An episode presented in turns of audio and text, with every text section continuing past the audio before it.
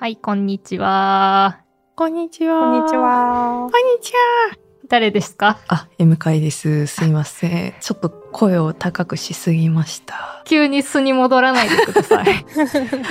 まあ、なん、一度なんかリスナーさんから、前、なんだっけな、別の回、あのー M トークかな坂本龍一を辿っての収録の時に、思ったよりハキハキと低い声で喋っていらっしゃってびっくりしましたという意見をいただいたことがあるんですけれど、たね。あの、私、スは、あの、合唱部時代は、アルトを基本やってまして、あどっち低音ど気味のっちか言ったら低音気味の声の方が昔は多かったですが、え M トークしてる時ってさ、高いっけ声？ああ、こんくらいじゃない？あ、ねこんにちは、みたい確かな。確かにふ、普段の、あ、そこはですね、どうもどうも、みたいな、ちょっとね。スイッチ入るとね、M ちゃんも仕事モードになると、うん。ってなるから低音になるよね。確かにね。うんうん。ほわーって、ふ普段はなんか、そういう声を、声をしっかり使おうとすると、喉を痛めるので、うんだいたい普段はこのぐらいの音域でほわーっと話せたらいいなと思ってやってますね。はい。で、はいまあ今回もホリエムウェーブということなので、もう一人は、お、なみです。こんにちは。こんにちは。こんにちは。こんにちは。最近そのキャラで入ってくるようになったね。うん。だった。でも今急に振られて、うんおう。一瞬ぼーっとしてたって。ああ、収録中まだ収録私はね、あの、中です今日リ。モート出演なので、車の中でしたっけ、そうなんですよ。車の中から出演してます。あの、もちろん運転はしてなくて、ドライブ中ねとか言ったらちょっとびっくりするわ。マジかみたいになる、駐車ね。場に止めて、北の国から。そう。そうだからね、出演中二人の顔はね、見ない状態で、見ない状態で、おー今は確かに。心の目で見て。そう、心の目電話。してるような状態だから、うんそっか、一瞬電気を抜いてたっていう。ああ、なるほどね。電話か。うん確かにうんそっか。それで出る、収録できますもんな。そうそうそう。ほほーはい。お疲れ様です。いえいえ、お疲れ様です。いやはや。で、今日はうん、エミちゃん何の話ですか？ああ、まずは、あれからいきますか。どれですか？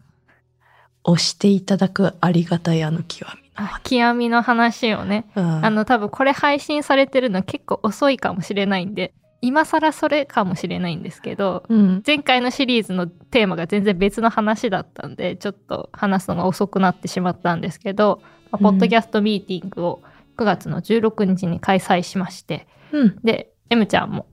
交流ブースでいましたね、今年はね。2022年の時は私、一リスナーとして来ていたので、あの本当ねあの反省してほしいよね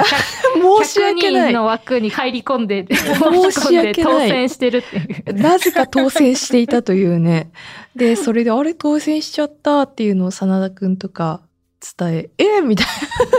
いや普通にスタッフ側として来てくださいよって言ったの、うん。去年。な反省。で、あの、リスナーさん、上松さんだったかな、にも、え、え、向井さんなんで、だ、ここいないでもっと壇上上がりなよとか言われ、その通りですなと思いつつ、でも私は隅っこでシュッてしてればいいのですと思っていましたが、控えめにね。他方面から、あの、今年は出ようみたいな形に、あの声をいただいていたので、もうね、準レギュラーへの道をもう作りましたからね、1年間かけて。準レギュラーありがたいではいすね。。もう今ではね、なくてはならない存在になっておりあらますあらけれどもね、イベントでもいろいろと。ほんと一人、あの、神田さんが、一人だけプロっぽい動きをしている人がいるって言って。まあ、あの、ああいう、なんて言うんですかね。わ我が社の場合、あの、ポッドキャストミーティングもそうですけれど、東京の築地の東京本社の中で、読者ホールという、あの、ちょっとちっちゃいホールがあるんですね。で、そこで、あの、収録収録もしつつ、リアルでお客様も来ていただきつつ、イベントをするうん。っていうことが結構、まあ、経験を積ませていただきまして、で、まあ、一音声チーム員として、うん。そちら、ポッドキャストの方のイベントもちらほら、あの、サポートしたり、YouTube の配信の方もちらっと、あの、助言をしたりすることはちょこちょこあるんですけれども。そうですね。配線とか特に機材周りとか取り方についていろいろアドバイスをもらいまして。で、その動きがプロっぽいと。そう。なんと、嬉しい。ありがたい、あの極みです。です。ということで、うん、で、まあ、その M ちゃんは機材関係をずっとやっていたわけではなくですね、うん交流をしていて、ナーミーは実はね、来れなかったんだけど、ビデオメッセージで出演して、うん。そう。久保さんと？そう、私？久保さんと、久保千代さん。はい。そう。大事。久保さんは、あの、音声チームのあの、大阪チームうん。うん。で、お坊さんに聞けとかを担当してるっていうので、あの、リスナーさんは皆さん結構ご存知だと思うんですけど、9月から金沢総局に移動されたので、う。うんん。今は一緒に働いてるっていうので、で、あの、ビデオ撮ったのが9月頭そうだねだったか。ら。うん。なんで、来たての久保さんにちょっと撮ってくれないですかって頼んで、おーあ、そんな感じで撮ったんだ。だってそそうでの初め割割と会話も別に対してしたことなかったよね。そう、むしろね、もう初めましてみたいな、やっと、あの、会え会えましたねみたいな、うんうん、そうだね。 Slack 上ではやりとりしてるけどっていう。あのね、お顔でさえ合わせたことっていうのはなくて、もう総局で初対面で、うん。で、あうんの、初めましてから、あの、ちょっと動画撮りたいんですけど っていうので、急になんやねんっていう感じで。撮ってもらって、で、私も久保さんのメッセージを、私がカメラ構えて撮ってっていうので、うん。うん、そうやりました。久しぶりにナミさんの動画も見れて嬉しかったですっていうコメントありましたよ。ちゃんと。えー、なんか覚えててくれてありがとうございますっていう。そう。でも、ナミ出るとね、感ナミさんだって、あの毎回えね、つぶやいてくれるリスナーさんとかもいらっしゃいますよ、えーちゃんと。ありがたい。うんなんかいい、ね。そんな知ってくれてるなんて、本当ありがとうございます。はい。うん。ありがとうございますですよ。で、M ちゃんは交流ではどんな話をしていや、本当に。になんかいろいろな、あの、これまで自分の中で印象に残っていたメッセージをいただいた方うんといろいろお話をさせていただいて、例えば2021年に今のイベント運営一部、まあ当時はイベント戦略事務局に来てるんですけれど、その移動の直前に撮った、あの、えっ、と、自分の性被害の経験について記者として当事者として語っている配信うん。についてあの聞いてくださったリスナーさんからあこういうあの、うん、自分の体験についてす語っておられることにすごく衝撃を受けて本当に語っていただいたことにありがとうと思っていたとでそれであの移動あのそのあ最近出てらっしゃらないけれどどうされてるんですか？っていうメッセージをいただいた方うんがそれがきっかけで私もう一回不定期で出るようになっているんですけれどもそね。その方にお会いしたりとか、あと去年、その収録の中で、あの、はい、コメントを取り上げたセッキーさうんんにも直接お会いしてお話ができたり皆様、そうですね、あとホリエムウェーブのうん。名付け親のコマリンさんですとか？こまりんさん。はいうんもにも会えたり、私も会いました。セッ嬉しいキーさんも会いましたね。あと、あれですね、えっ、と、私、愛知、名古屋にいた時代に、愛知トリエンナーレの取材をしているんですけれども、2019年。その時に、現場でおお目にかかっていた方ともお話ができまして、あれ？ってなって、あの、うん私も多分取材現場で会ってるんですよね、と、もしさん、はい、うん。言われまして、ちょっと、んその、おっしゃったその場所で撮った写真を私が見返してみたら、写ってらっしゃって、おーっとなり、あの、あおお久しぶりですという形でいろいろお話しさせていただいて、などなど、本当皆様ありがとうございました。本当ね、あったかい方ばっかりそう。で、嬉しいですね。ありがたい。あの、極み、パワフルですか？今日は。ウルトラスペシャルみたいな感じですかね。更新されましたね。更新されていますね。いやー、なんか、うーん、自分が話していいんだろうかって思いながら話し始めたんですけれども、うん、話、誰か一人少しでも心に届けばいいなと思って話し始めたんですけれども、こんなにね、あの、声が届くと、あの、ちゃんと反響いただけると思っていなくて、うん。うん、は話し始めて早3年目なわけですけれども、早いね。早いね。で、すごく、うん、本当にありがたいな、の一言に尽きるというか、うんなんか私自身がリスナーさんの皆さんの反応や声に助けられて救われているなぁと本当に思ってます。うん。実際に会場では実はあの皆さんね手書きだったりはいろいろ編集したりでメッセージカードの集めて音声チーム員のメッセージを配布してると思うんですけれど。朝ポケのここが好きっていうのをリスナーさんには手書きで書いてもらって、ええ。音声チーム員からは朝リスの皆様へ自由記述欄みたいな形でそれぞれお届けしましたよね。そうですね。でそれなんか私の場合はアサリスうん、をなんか手書きでね。手書きで書いてあとトモリスも手書きで書いて、めっちゃ書くの難しいんですよ。特にトモリス。で書き損じがいあこれ私満足いかないみたいな感じでいっぱい書いてましてリスを。うん。でそれで あのあんあのでも本番採用されるのは1枚だけだったからでもなんかその印刷物だけじゃなくてせっかくこんだけ書いたんだったら皆さんに渡したいなと思って先着5名であのお渡ししたんですよ。お話しした作方に。家さん並みにこの梶裕貴さんばりにねこう配布して直筆の M ちゃんの 書き損じ書き損じっていうかまあ全部あの私の中では採用とさせていただきつつ、失礼しました。で、それで、サチさんから M 会さんに先着運命の貴重なカードをいただいたのがとっても嬉しかったので、イベント用名刺とか作ってみんなでできたら面白いなと思いましただったり、皆様からそのカードへの反応もいただいてありがたやと思いました。素敵なサプライズを。うん、やっぱりね皆さんからメッセージをいただく分私もそのなんて言うんだろう。うん。あったかさとか愛に応えねばという気持ちがありまして、それでなんかかいなんか渡せればと思って作ったんですけど。ちなみに私はあの、うん。絵が下手くそすぎて 手書きでは書けないのであら。のそこだけ印刷のやつを貼り付けあーなるほど。紙は手書きの方が伝わるなと思ってか手書きにしたんですけど。そんなに画伯なんだ。画伯なんで。画伯でしたか。はい。ということで、お届けしました、うん、今後もオンラインだったりリアルだったりイベントやっていくと思うんですけれどその中でね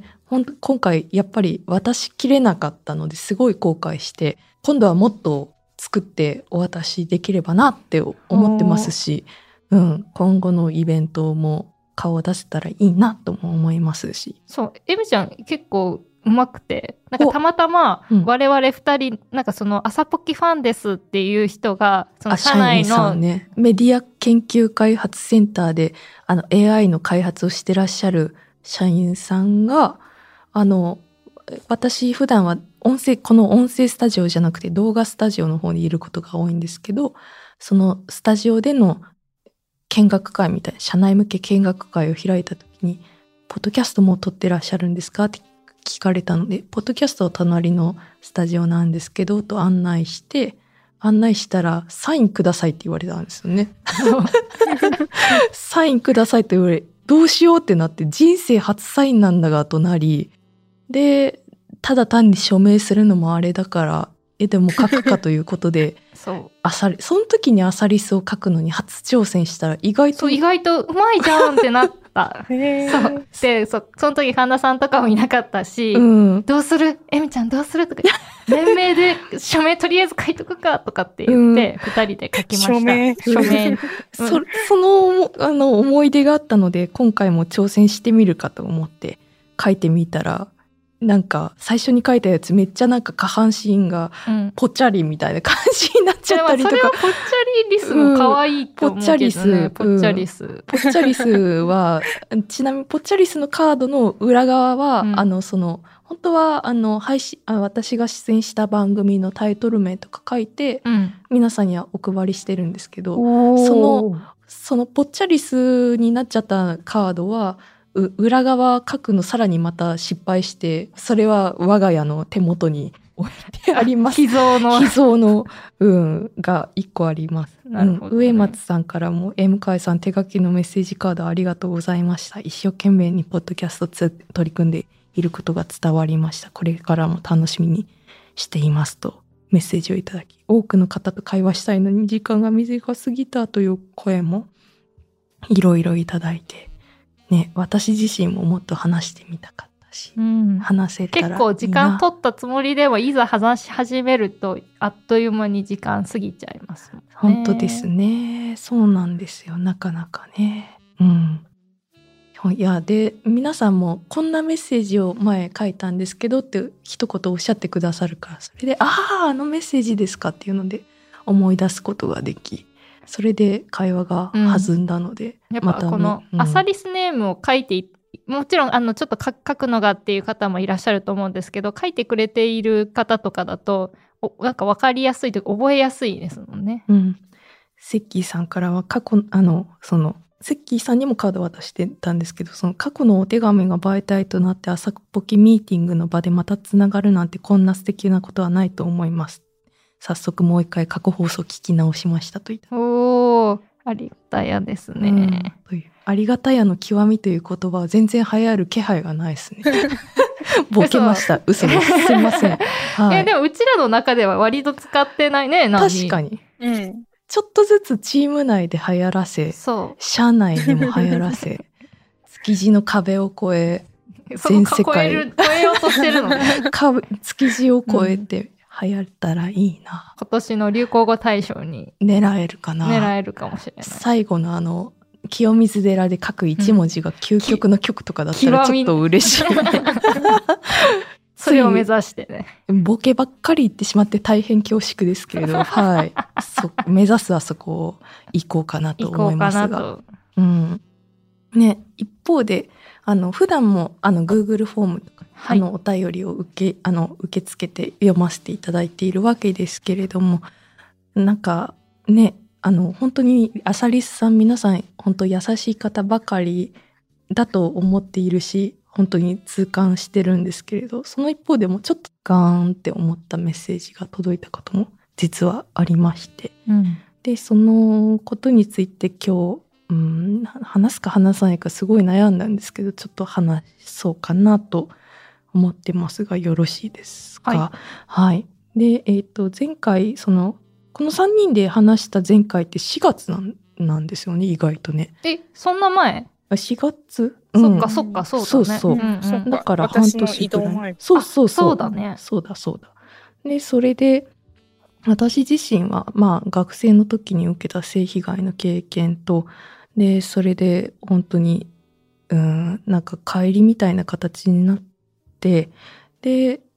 一人でそういう、あの、お医者様のところに行って、あの、お薬をいただいたりそういうのも含めてこのちゃん自分の経験を話せるようになるまで10年ぐらいかかったっていう話を折に触れてじしてきていてでそれでまあ富山にいた時とか愛知にいた時とかはあのそういう思いがきっかけであの被害者支援の取り組みをあの自分の取材とは全く切り離す形であのボランティアになるための勉強をしていたりしたんですけれどもなのでその4月の3回配信したうちの一つのタイトルが「誰か助けてと言えなかった心の傷を伝えるには勇気がいる」というタイトルをつけているんですがこれ私の自身のことを重ね合わせつつこの1年かけて起きてきているその不同意性交等罪の刑法改正だったりとかあとあのまあそうですね。ジャニーズをめぐる性被害のことですとかを語っていこうと思って配信した回だったんですが全部最初から最後まで聞かれたのか私が出た他の回を聞かれたのかはわからないんですけれどもうん。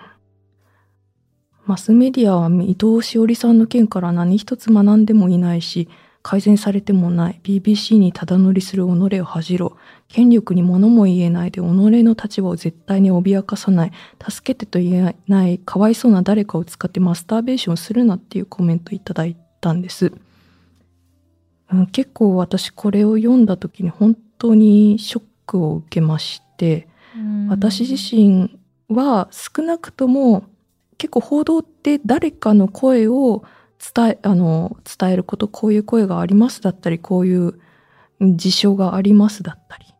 そういうことを伝えることであの世の中にその社会のことを伝えていって少しでも社会が世の中が良くなるために考えていこうっていう一助となればっていう形でやってると思うあの報道してることが多いと思うんですけれどうんこれって結構フェアなようでフェアじゃないと私自身思ってたんですね。だからこそ、なんて言うんだろう。誰か頑張って声を上げた人のことだけ、その思いがあったから自分のことについて話す、うん学生時代のお辛かったことについて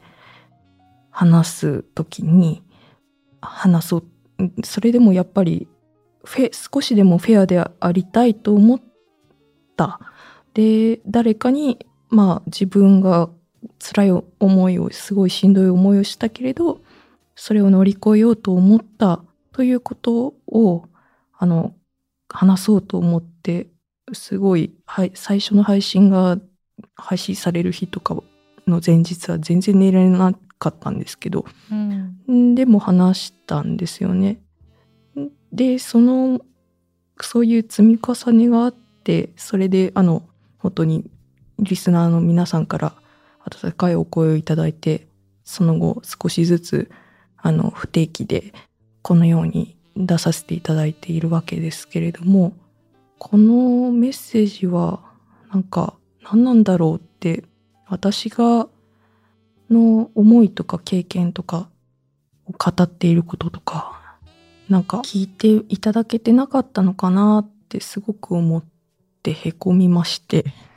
そのうんまさにその助けてと言えない誰かかわいそうな誰かを使ってって書いてあるんですけどその M ちゃんは M ちゃん自身のその被害の体験を話してそのさっき言ってたそのフェアでああろうと思って自分の体験を話しているのでうんなんかそれは違うのかなとか。うん助けてと言えないかわいそうな誰かが私だったんですよ。昔、うんこの10年ぐらい、正直。まあ、そういうふうに思っているけれど、どうなんだろうな。今もか助けてって言えるのか、いざそういうなった時に言えるのかってすぐ言えるのかって言ったら、うーん、わかんないな、と思いますけれども。でも、やっぱりこういうふうに、うその2021年の春からちょっとずつ語り始めて、やっぱりでも語ることで思い出してしんどいなとか、うんうん、思うわけですよね。まあちょっとやっぱり自分がすり減るような当時のその、うん、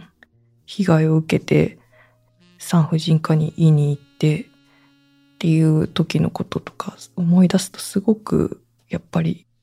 今もですけどちょっと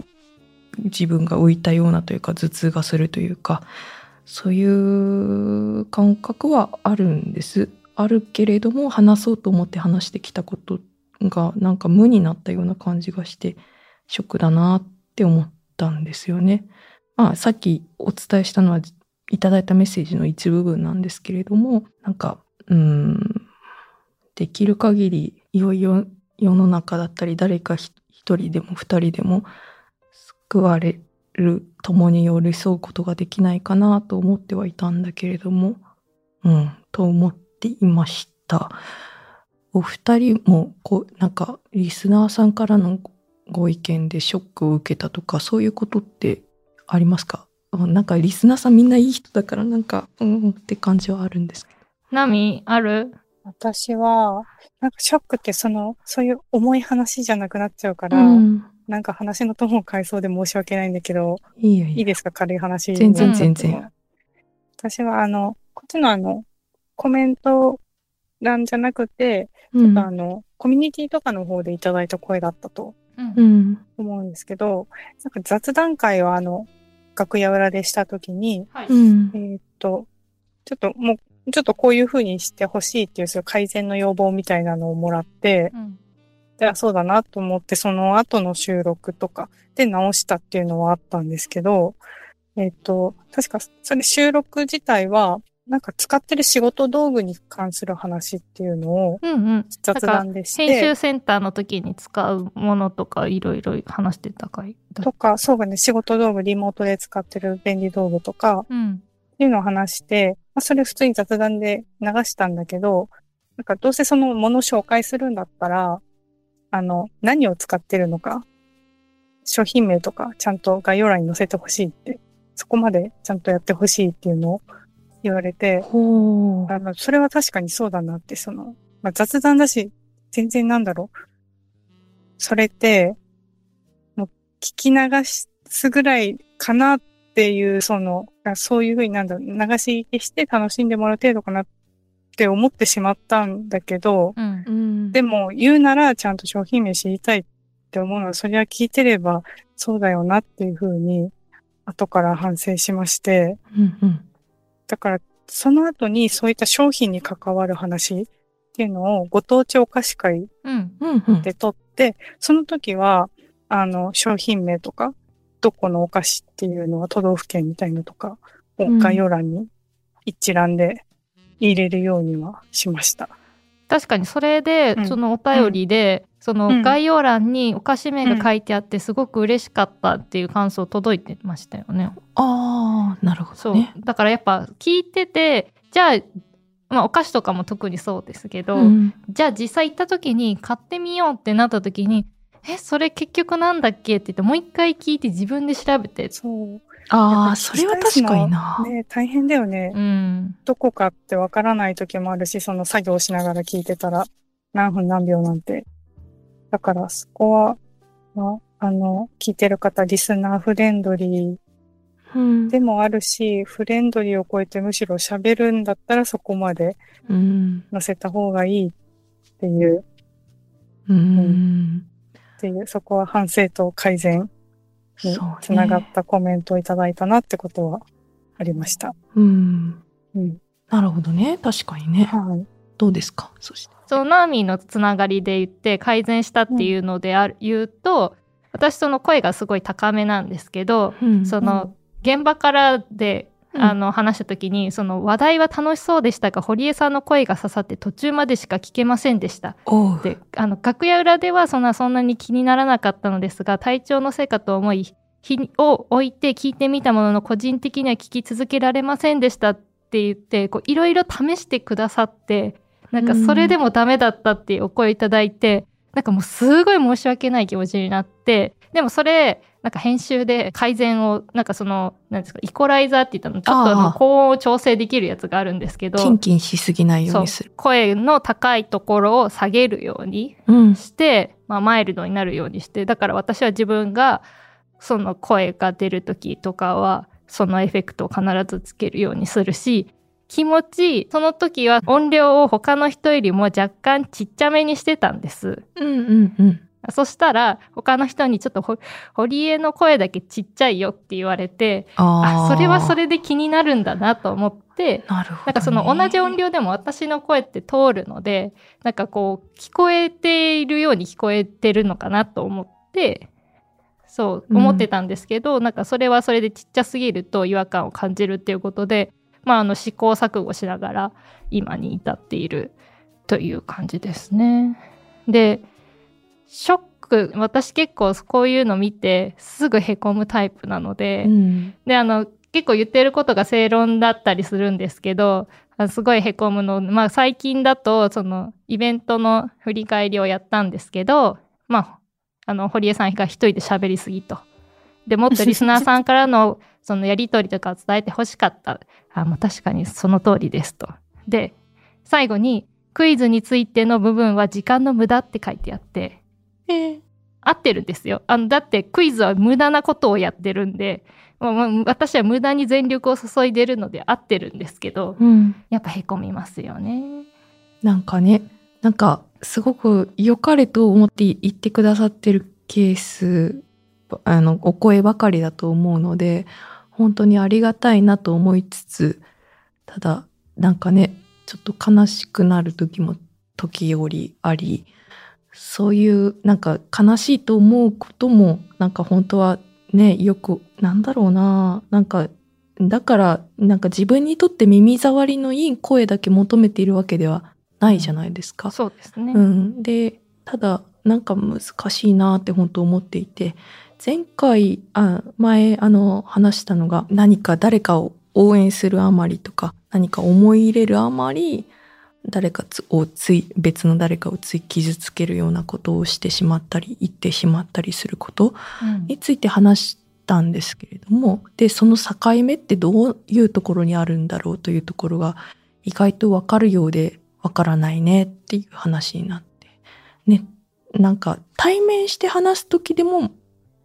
そういうふうになることもあるし、うん、ネットを通じて話す時もやっぱりそういうふうになることってあると思うんですよね。まあ、ネットの方がよりね顔が見えてないしあそう、ね、言いやすいの凶暴化しやすいのかもしれないですけど、ね、そうねそれがあるなと思っていて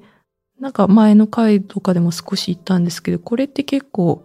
性被害とか性暴力ハラスメントについてもこういう構図ってすごいあるんじゃないかなと以前から考えていたんですよね。話はまだ続きますが、続きは次回。朝日新聞ポッドキャスト、楽屋裏では、リスナーの皆様からトークテーマを募集しております。概要欄のフォームからどしどしお寄せください。お待ちしております。